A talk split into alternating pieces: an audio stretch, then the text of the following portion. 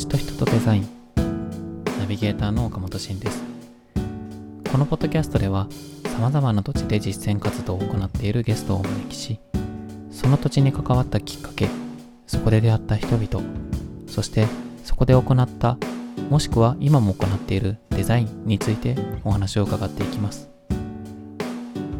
このポッドキャストを通じて土地に関わる活動がより身近で楽しいものだと感じてもらえることを願っています。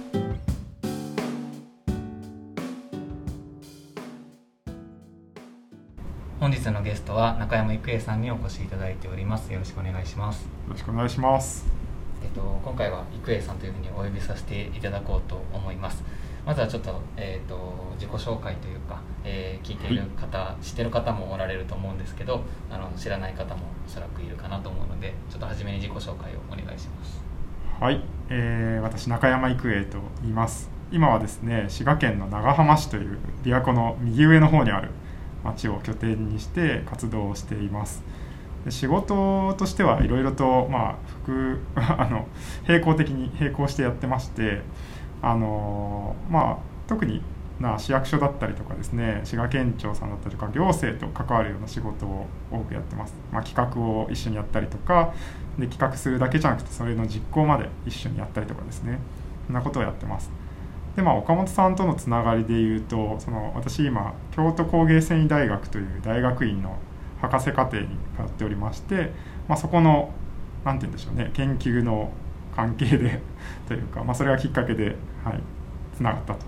いうようなところです。研究のテーマは行政とデザインというものをテーマにしています。よろしくお願いします。よろしくお願いします。えっ、ー、とそうですね。中山さんあの郁恵さんはその滋賀県内主に滋賀県内の、まあ、いろんなところで、まあ、長浜市を拠点にしながら、まあ、クリエイティブだったりこう高デザインとか競争的デザインっていうところをこう実装したりこうそういうことをする人たちをこう応援するようなプログラムっていうところだったり、うん、まあ、そういう場作りみたいなことを数々こうされてる方でありながらこう研究活動としてその行政とデザインという、まあ、日本だと本当にまだまだあの未発達というかこれからどんどん進めていかないとなと思っているところで、うん、実際に今博士後期課程で研究をされてるということで僕としては大先輩っていう形に当たります。いいはい、恐縮です。であの指導教員が同じ水野大二郎先生で、はい、そうですね。僕もあの水野先生に何ていうか行政とデザインという分野を、まあ、教えていただいて入ったっていうところなんですけど、はい、その時にすでにあのいろいろ研究とかもされていたっていうところでいろいろこう相談だったりとか、はさせていただいてたんですけどいつもオンラインでお話をしていたので、うん、今日初めて対面でお会いしたっていうところで、はい、今はその長浜開港という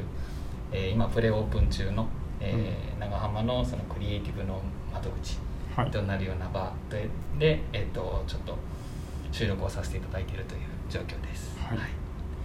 でえっ、ー、と本日ですね郁恵さんにお聞きしていくところとして基本的にその長浜のお話を聞ければなと思っております。うん、で、えっ、ー、と、まず1つ目のエピソードとして長浜の木の本エリアっていうところで、はい。今その狛江亭というカフェを奥様とされてるっていうことですよね。はい、はい、でそこ、まあ、そのカフェを今されてる時の話と、うん、あと,、えっともともと東京に、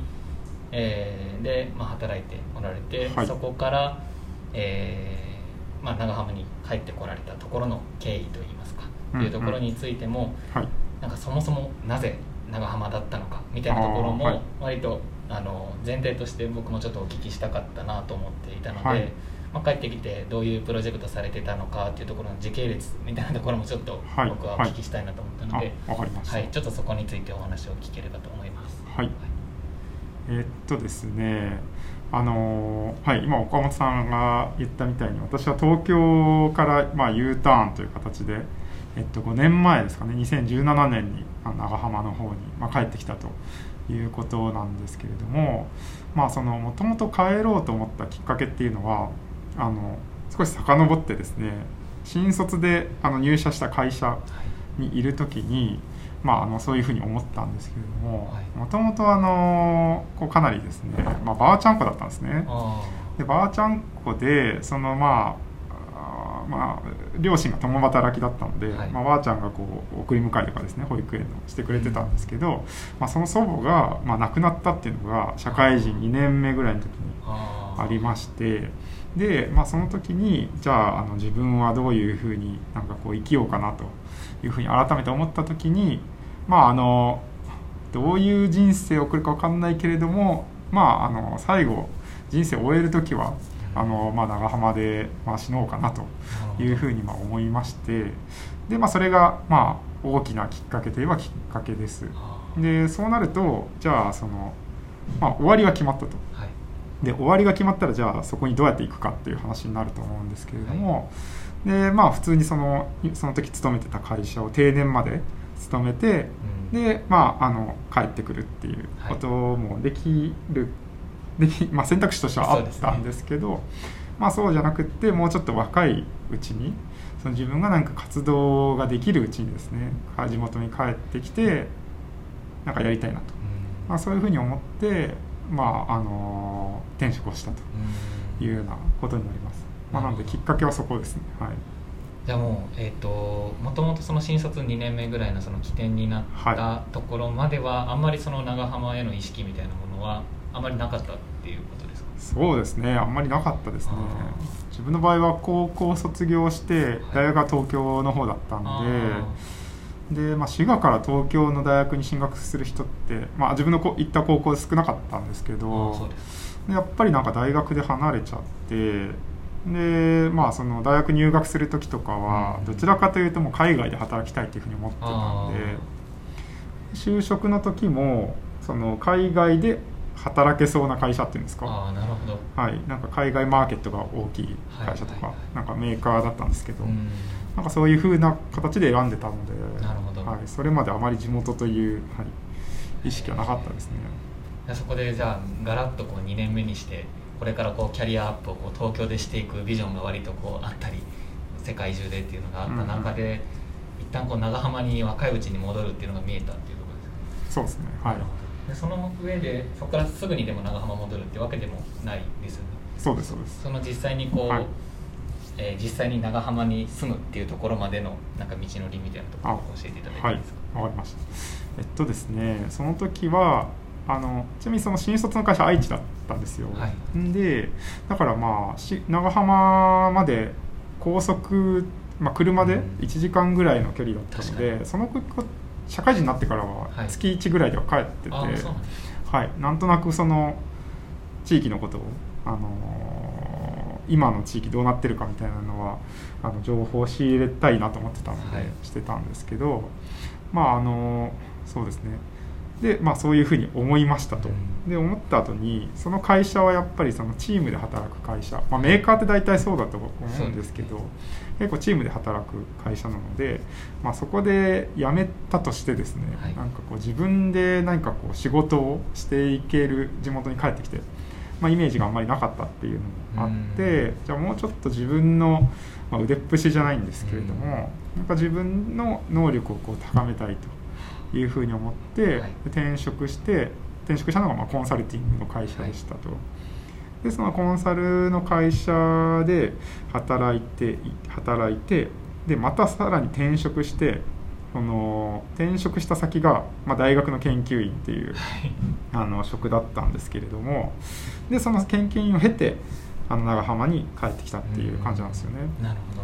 どでまあもともとそのメーカーに勤めてる時から、はい。そういう、まあ、デザインとかですねあのイノベーションみたいなところに興味があって、はい。なんかそういう仕事をしたいなっていうふうに思ってはいたんですけど、なんでまあそうですねコンサルの会社とかその大学の研究員とかやっている時の選択肢はやっぱなんかその地元に帰る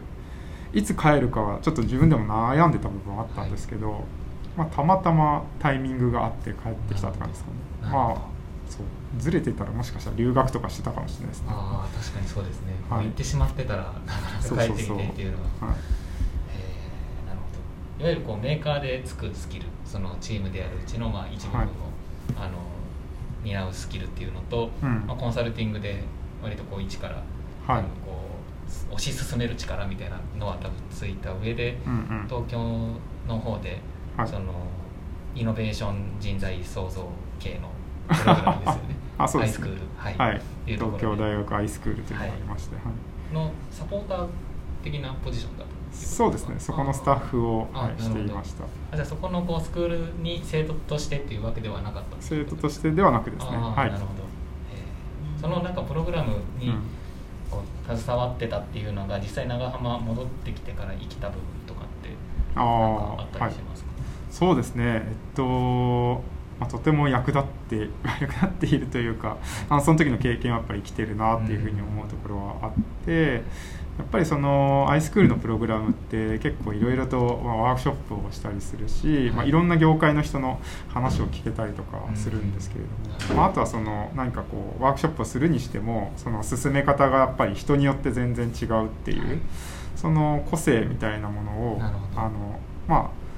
学生として体験してたわけじゃないですけれどもスタッフってもちろんその一緒にこう準備したりとか、はいその場がうまくいくようなあのサポートもしたりするので、うんそういうようなことを、まあまあ、たまに自分も入ったりする時もあったんですけど、はいそういうふうな形で、まああのまあ、働きながら、まあ、学べたっていうのがあって。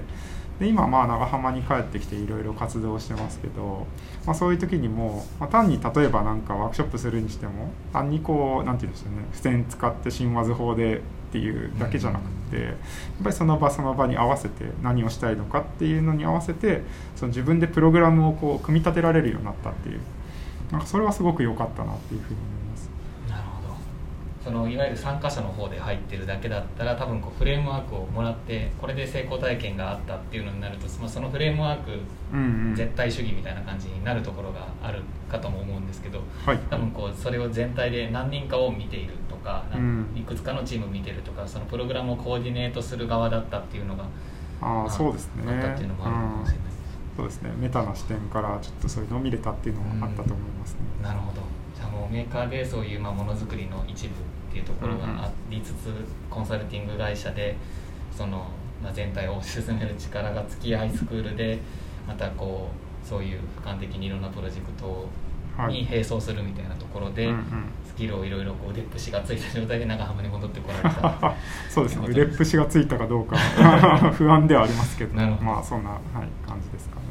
長浜で実際にそのされてるなんか活動というか、はい。っていうところにそこから移るんですけど、うんうん。そのカフェの、えーお話とまた別でというかその長浜市民活動センターっていうところのお話とかがよくプロフィールとかにもはい。上がってるのかな、はいあと滋賀人というええ一般社団法人の話とか、はい。そのあたりなんかこうどういう関係性があるのかなみたいなところもちょっと気になったりするんですけど、はい、そのあたりちょっとはい、そうですね、えっと、その長浜に帰ってくるきっかけっていうのが、はい。その東京にいる時にですねなんかもう勝手に滋賀県の人があ長東京にいる滋賀県出身の人がうん。集まる会みたいなものを開いたんですよ。滋賀県人そうですね。でね。でやっぱりその当時県人会って、まあ、いろんな県のものあるんですけれども、やっぱりなんていうか年齢層がこう高くて、うん。そのどちらかというとこう昔を懐かしむ系の取り組みのあの、まあ、そういうふうな同窓会組織みたいなのが多かったかなと思うんですけど、はい。まあ、その自分がやりたかったのはあの、まあ、昔を懐か懐かしむというよりは別になんか離れてるんだけど何かこう地域のことになんかアクションできるんじゃないかっていう、はい。まあ、その場そのやってた時は滋賀県っていう単位でしたけど、はい。そういうことができるんじゃないかと思って、まあ、そういう会を開いてたんですよ何回か。でそしたらその長浜当時長浜市でそういう移住交流関係の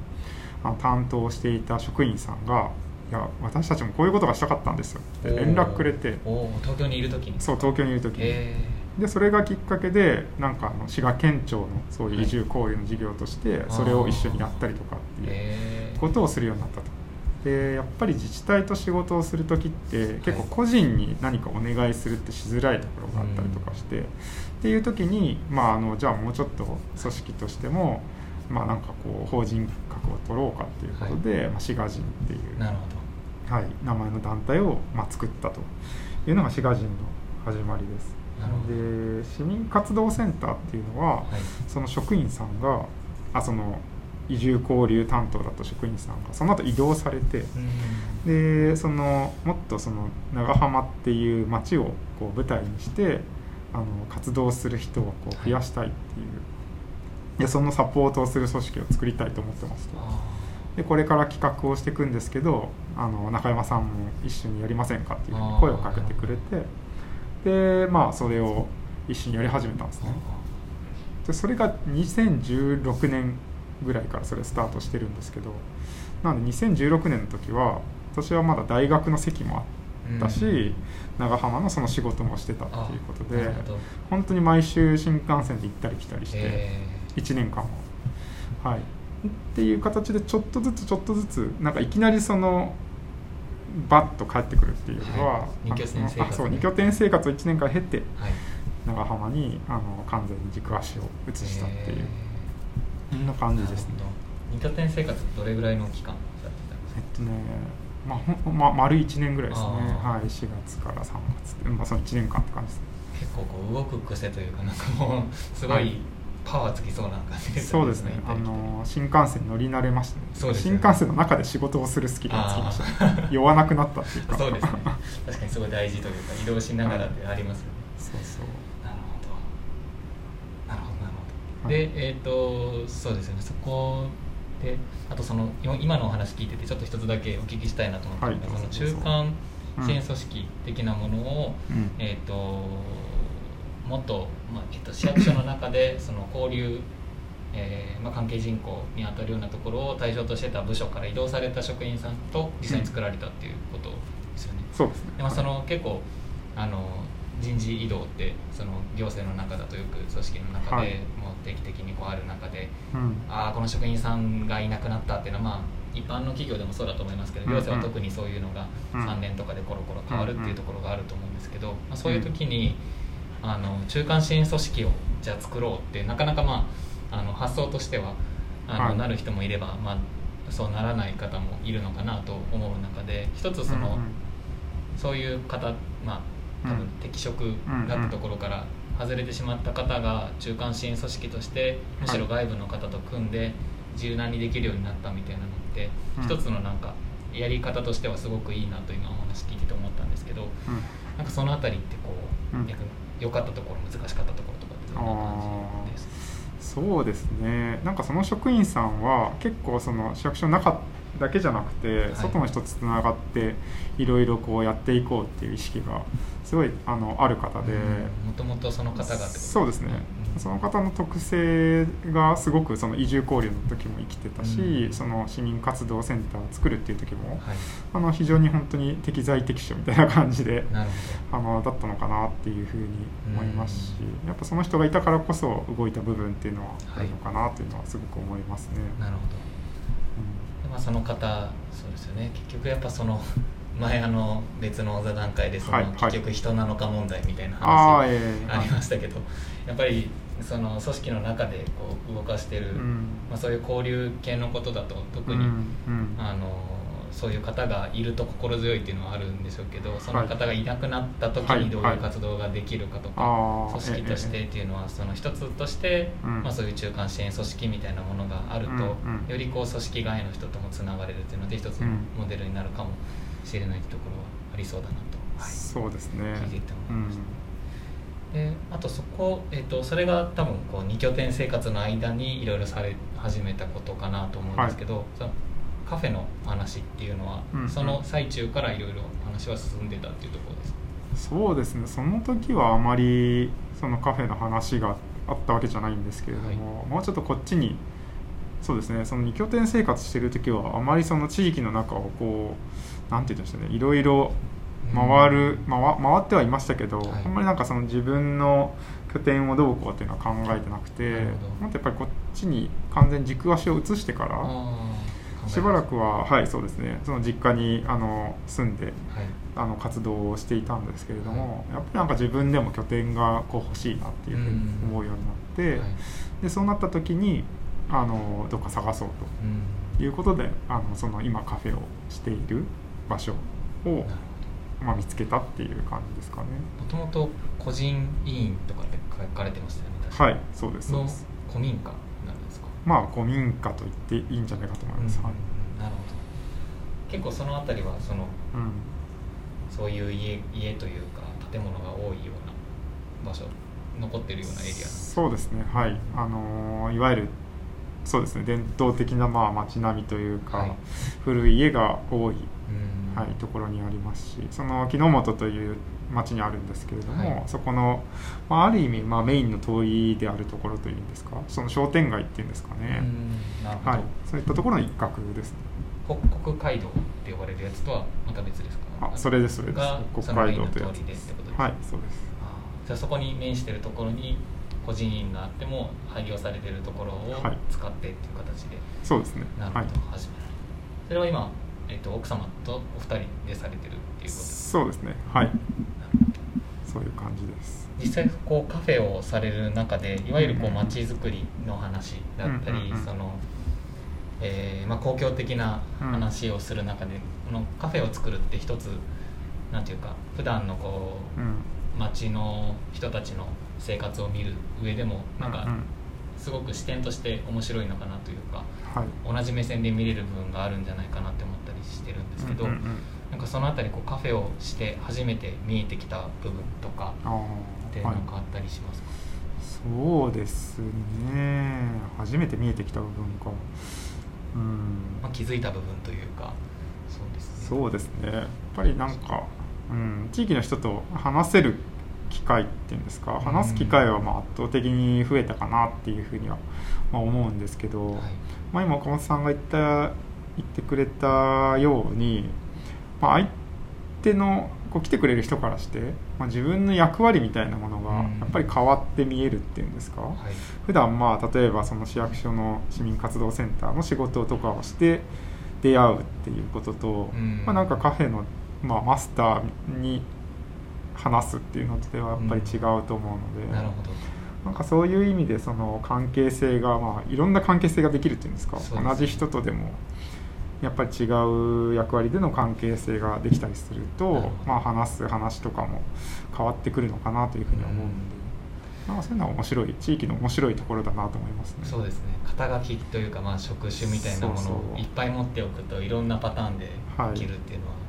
多分いろんな地域でされてる実践者が皆さん多分1個は持ってらっしゃいますよね、なんかはいはいはい。いろいろうん。僕も最近そういうお話を聞いたりするうんですけどへーはい。それこその佐賀であのはい実は今はい。日福井のイベントに行った帰りでここに来てるんですけど、ああ、えそのー福井のイベントでに来られてた佐賀で、えーとうん商店街の、まあ、いろいろこう活動されてる方がいるんですけどその方が、えーとまあ、ベーグル屋さんですとはい自分のことをはい名乗るところから、まあ、多分いろんなトークする時でも場が和みますし、はい。実際現地でもそういう形でやると、うん。こうなんかいい意味でなんかいじってもらえるというかそういうところから関係性ができてくるって多分いろんなところであるんだろうなと思うので、うんうんうん。一つすごい大事なあの、うん。要素なんだろうなと。いそうですね。それはあると思いますね。どうしてもこうそれこそコンサルティングとかの、うん。そういう視座で見るってはないかなか難しくなりますよね。うん。なるほど実際こう東京から長浜にこう完全に移られて、はい。東京のでも必要だったスキルみたいなものと、うん。長浜で必要なスキルみたいなのって、まあ、その職種とかもいろいろ変わる中ではい。ありました、スキルか。そうですね。なんか個人的には実はなんか昔からあんまり変わってないのかなってなんかちょっと思うところがあってはい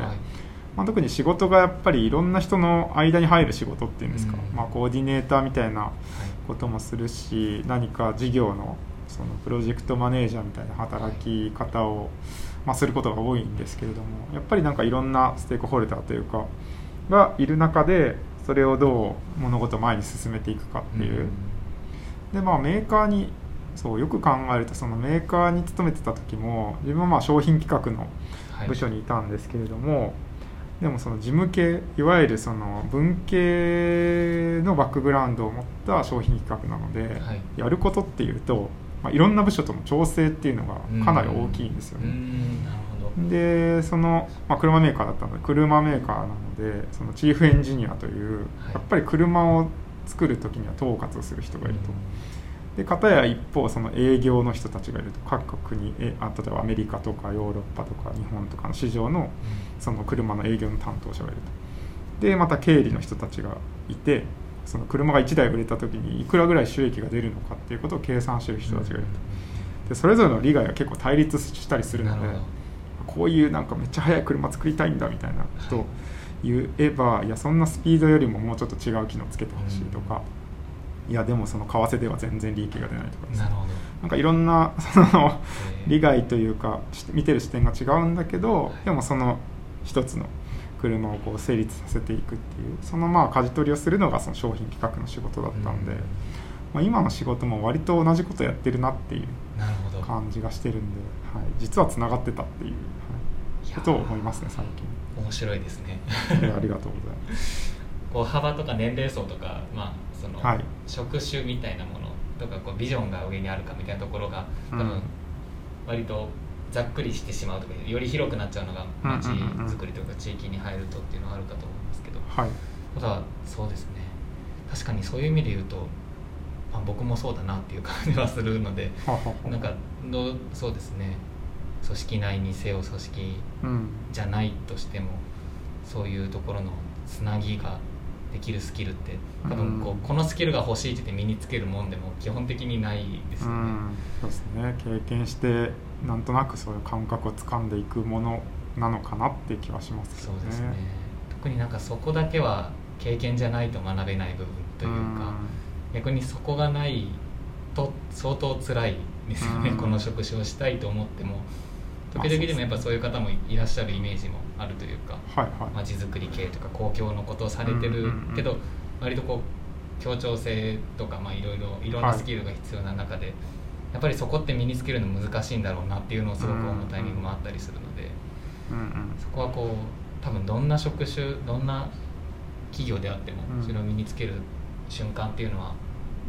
あるんでしょうね。なのでそういうところから U ターンした時の役割みたいなのももしかしたら決まると面白いかもしれない今お聞きして思いました、ありがとうございます、